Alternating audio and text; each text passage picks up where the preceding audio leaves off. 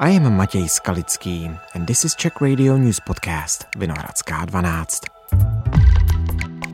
Wounds left to heal, painful, deep, and complicated. It seems like everyone in Israel knows someone whose brother or daughter was killed or whose neighbor or friend was kidnapped. How to deal with it? My questions for Tali Levanon, a CEO of Israel Trauma Coalition.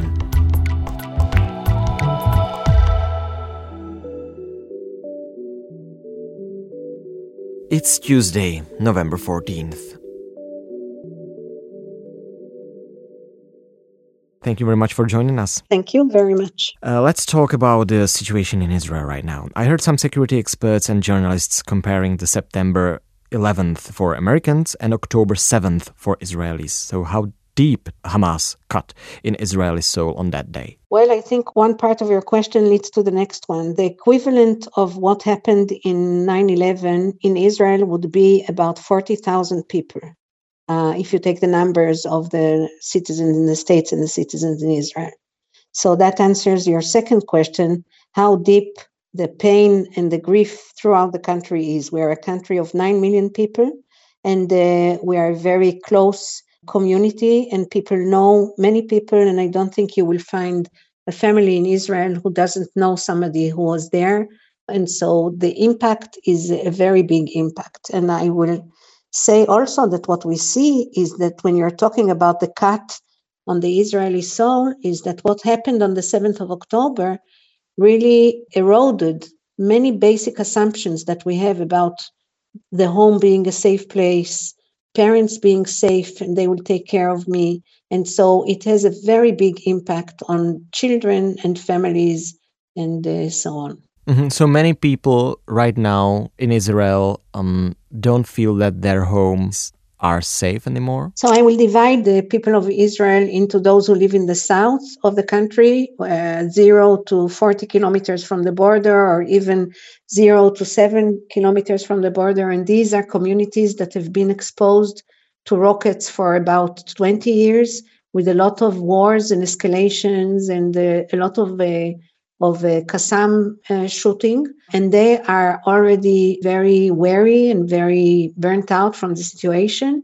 And when the event uh, happened on, on the 7th of October, almost 95 perhaps percent of these people were evacuated from their homes and are currently living in 300 hotels uh, through the country. And then there is the rest of the country that is being exposed through media, through knowing somebody who was there, through soldiers actually, or being now uh, called to the army. And so I will divide it into the people uh, according to exposure, to the people who are very highly exposed and to those who are exposed mm-hmm. but not directly. Your organization help people and you helped people who were attacked by the terrorists of Hamas on the October 7th. What kind of help did you provide them? So, first of all, we are also very deeply affected, and it was really difficult uh, in this case to respond. I mean, we did respond, we are all professionals, but still, it, it was a very, very painful day and still is. Uh, but my organization, the Israel Trauma Coalition, deals with response and preparedness. And so we are part of the communities. We've been part of the communities for many years. We are working with them to be able to provide better care whether it's therapy, where, whether it's working with teams, and uh, and uh, we've been under uh, stress. And so when on October seventh, actually, the most of the mayors in the south evacuated their communities, and we began working with them on providing direct care and taking care of uh, the well-being and the and the trauma of the people who found themselves with a plastic bag evacuating their home in 10 minutes and uh, running for security. And so there is uh, what we do is provide first emotional aid and direct care and working uh, with the teams and working with families and working with children uh, in many ways, not only therapy, but also providing a system where uh, nonverbal um, interventions are held, such as uh, art therapy mm-hmm. and music therapy mm-hmm. and so on. At the beginning, you, you need to understand when the people are in a hotel, it is very difficult to have uh, even therapy with a psychologist because there are no rooms. There's only the lobby where everybody is going in and out, and everything was very chaotic at the beginning. And now, slowly, we're beginning to find our pace and stabilize the way services are being provided. And can you tell me who was and who is mostly in a need right now? I will go back to uh, the exposure. The um, exposure of the people who are living in the south was extremely I, I wouldn't even call it extremely high because this is beyond anything we, we we never could have imagined. So who is in need? The people who were uh, hiding in the shelter for 30 hours the families who you know who were some members were kidnapped some members were killed uh, some members were wounded the the teams who defended their communities are very much in need. The police force, where many policemen were killed, are very much in need. So I feel, as as the director of the Israel Trauma Coalition, and also as a citizen, sometimes that when you touch, whatever you touch, is very much in pain.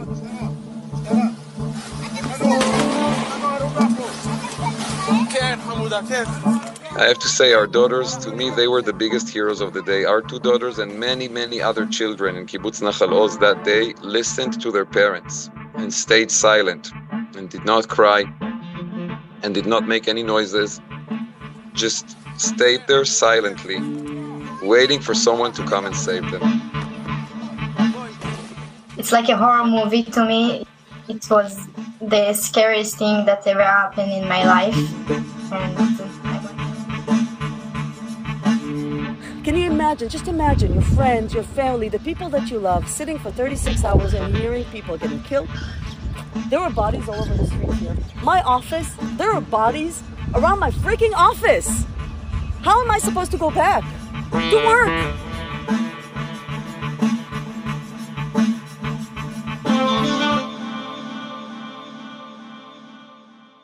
Can you explain to me how do you work with those people? How to work with grieving people, people who lost their relatives on October 7th? So uh, when you work with the with the grief, uh, one of the first things that you need to do is to be there for the other person and to acknowledge the pain and not to expect a change immediately because people are still processing what has happened and also i will say that uh, some for some families they still have no notice that their loved one is dead.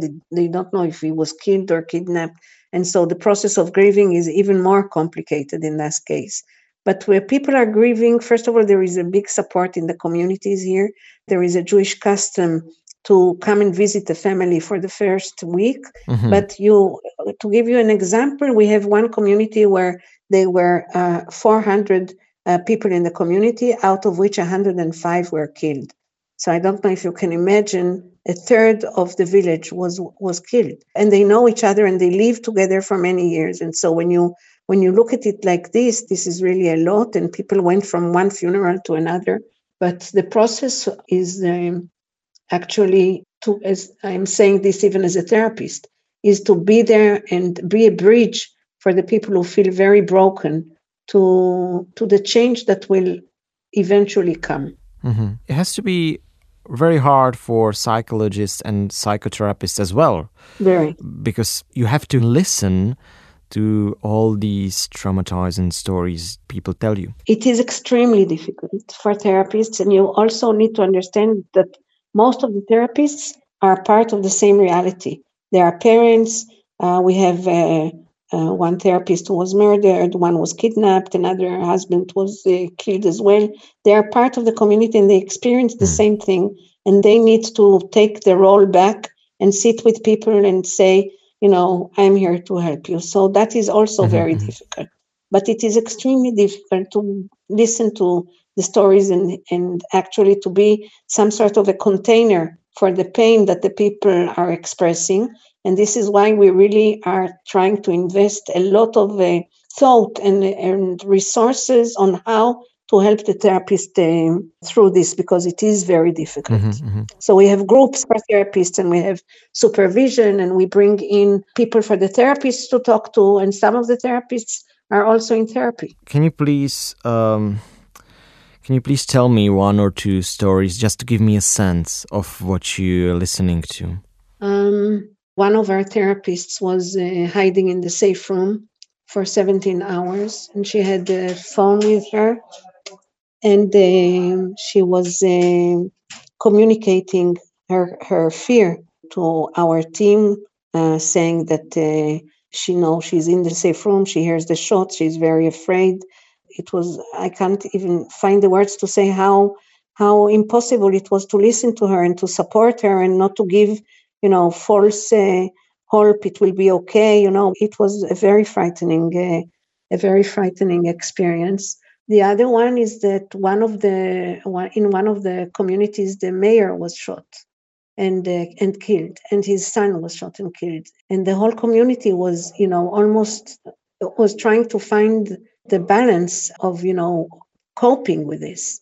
And we have families who lost seven members. These are stories that uh, you cannot even grasp because this is not usual so communities who go you know the houses some many of the houses are completely burnt down or shot at um, and so the, the thought of not not having a home anymore is extremely um, takes the connection from past to future makes it very difficult. Mm.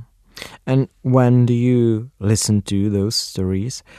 Is it possible or is it even helpful to not only listen but also maybe hug those people? Well, you hugging is very important. I'm serious. I mean, it is it is extremely important. You need to be very careful uh, not to go into the space of the other person. You need to ask permission. But many of the people, and I'm saying this also as a therapist, will only need the hug. You know, they will only need to feel that they are being hugged, that they are being seen, they are being acknowledged. And, they, you know, sometimes you cannot change the reality, but you can change maybe the feeling that these people are not very much alone. They feel alone, but they they are part of a system of care and that we really care about them and we do. Mm-hmm. So hugs are really important. Talia, I have to ask you the whole world's watching the situation regarding the hostages that are being held by Hamas terrorists in the tunnels underneath the Gaza.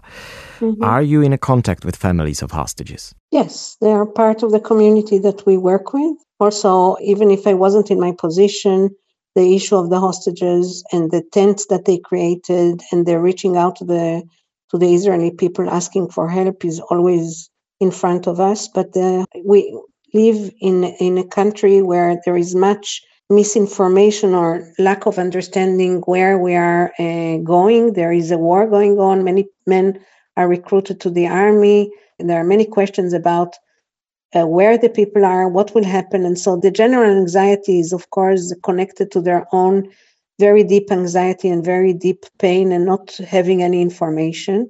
And as I said before, some families lost more than one person and uh, when of course many are young children so it makes it very difficult. But all you need to do at the moment there is not much to do except support them you know in this trial of waiting to hear something. I see her in my mind but then my mind keeps wander, wandering to where does she lie down? Where does she put her head? Is she eating? Is she sleeping? Is she does she have water? Does she have fresh air? Does she have air at all? With this in mind. Well, picture your own mother. And then picture her being told there are only two options. You are either dead or you had your arm blown off and were kidnapped by gunpoint into Gaza and no one knows where you are, or if you bled to death in that pickup truck or if you died yesterday, or if you died five minutes ago.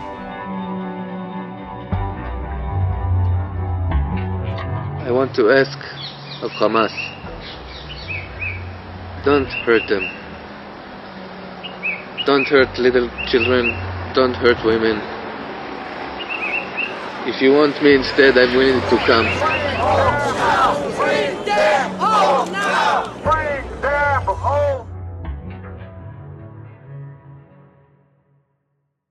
Do you feel, from what you know, what they told you, that their voices are being heard by the Israeli government? I'm sure their voices are being heard. I am not sure the, the government has solutions. And in this case, you want uh, to see your loved one back in your Mm. arms. And so, even if they have information, it makes a big difference, but it doesn't change the fact that they do not know what's happening, where the people are, if they are alive or not, who is taking care of the babies, who is taking care of the older people. You know, we have people there 85 and so on. Uh, and so it is a very, a very um, difficult situation. Uh, even that is not, uh, it's an understatement. It's extremely difficult. And the government is dealing with the, the political side of it. Several weeks have passed since the attacks on October 7th. How fragile is the Israeli society right now? I feel I think it's very fragile, very vulnerable. I'm trying, even as a professional, I'm trying to find the voice of uh, hope, but it is very difficult. I hope that we will see the hostages here, and that will make a big difference to the morale of the Israeli people. But at the moment, people feel on one hand that we need to be together, we need to cope with this. We are resilient, we're a strong uh, uh, people, but on the other hand, everybody feels a lot of pain, and uh, maybe that will also take time. Do you think that it will be months or years? How long will it take for Israeli society to recover, if, if ever? I don't know what you mean by recover. I think um, this will always be with us. It will be with the next generation. I'm saying we are dealing with a multi generational uh, issue. It will not pass within a year. We will always carry it. The next generation will carry it as well. When you speak of recovery, then recovery has a few uh, a few parts. One of them is functioning, going back to work and to school. In many places in Israel, there is still no school. Many Mm. people are home. You're speaking of loving again and being able to be in a good uh, relationship with other people. And that, you know, is a process that people are slowly looking for. Um, recovery means, you know, not being afraid to drive in the car to uh, Tel Aviv, which we are because there are rockets. And uh, so there will be much more recovery when the country is safe again. But um, but the pain will be carried. Mm. And if the recovery isn't the right word, can you find one to better describe the the whole healing process?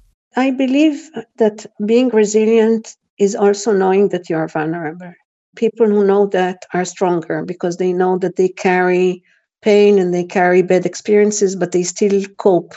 And I think in that sense, we are a very resilient community or a country because we know that we will cope. We know that we will be in a better place, like every grieving process, but uh, we know we will be in a better place. And it's okay now to say that it's very painful but uh, it will not be the same in a year. And uh, um, really, like a grieving process, people uh, change and they move on, and we will be a different country. And I hope it will be a better country. So it will take time. Yeah.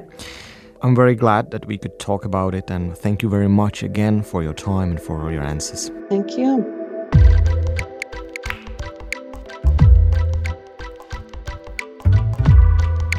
And that's all for today. I spoke with Tali Levanon, the CEO of Israel Trauma Coalition. Thank you for listening.